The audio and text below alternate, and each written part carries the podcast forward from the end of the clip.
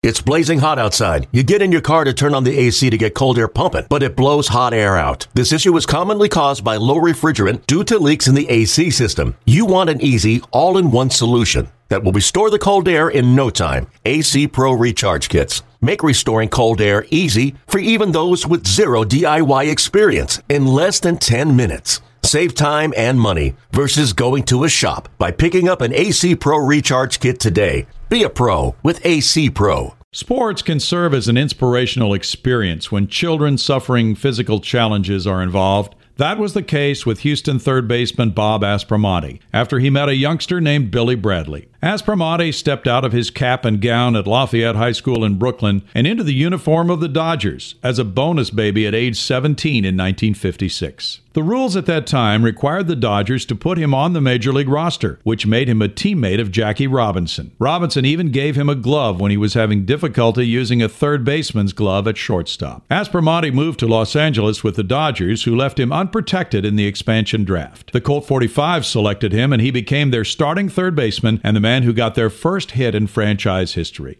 As the Colts introduced themselves to the great Southwest, a nine year old ball player named Billy Bradley listened to Gene Elston, Loel Passe, and others every night in El Dorado, Arkansas. He was at practice the afternoon of April 27, 1962, when a storm blew in. His coach called the team off the field just as lightning struck. While taking a drink from a metal water fountain, Billy was struck by lightning passing through him after it hit a nearby tree. Billy later said to a reporter, It basically killed me. Billy's coach revived him through CPR, but he was blind. The electricity fried the lenses of his eyes. Doctors told him he would not regain his sight.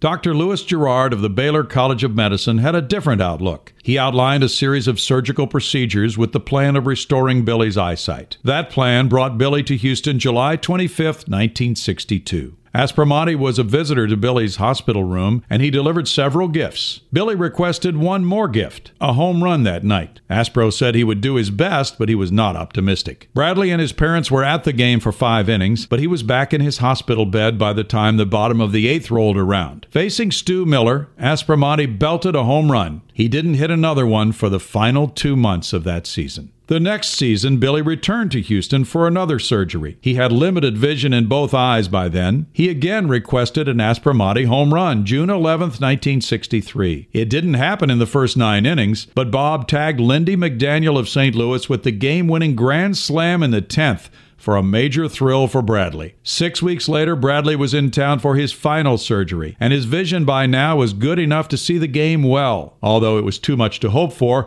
Bradley asked for a third Aspromonte home run. By that time, Aspro knew better than to doubt the power of what he called divine intervention. He had been dropped to sixth in the lineup and was hitting just 200 when he stepped to the plate with the bases loaded in the first against the Mets' Tracy Stallard. Bases loaded here off Tracy Stallard with two men out. Runnels at third, Staub at second, Wynn on first. Aspro behind here on Stallard, one strike. Aspromonte, right-handed batter. Stallard looks over to third. He's using that full windup now. Here's the pitch, and an Aspro hits one to deep left field. Christopher way back in the corner. Home run! Aspromonte has just hit his second grand slam of the year. Gene, did you notice the little boy, Bill Bradley, the little blind boy from El Dorado, Arkansas?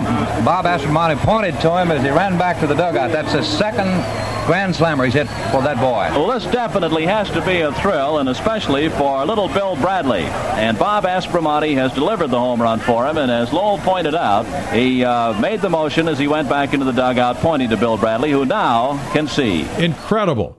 Aspromonte was the club leader for many years with six grand slams, but he hit just 60 home runs in more than 4,300 career at bats. And Billy Bradley returned to Little League Baseball with his vision restored and pitched a no hitter, dedicating it to Bob Aspromonte. Bob Aspromonte is a member of the 2019 Astros Hall of Fame inaugural class presented by Houston Methodist.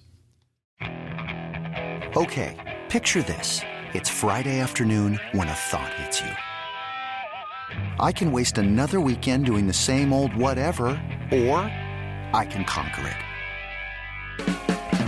I can hop into my all new Hyundai Santa Fe and hit the road. Any road. The steeper, the better.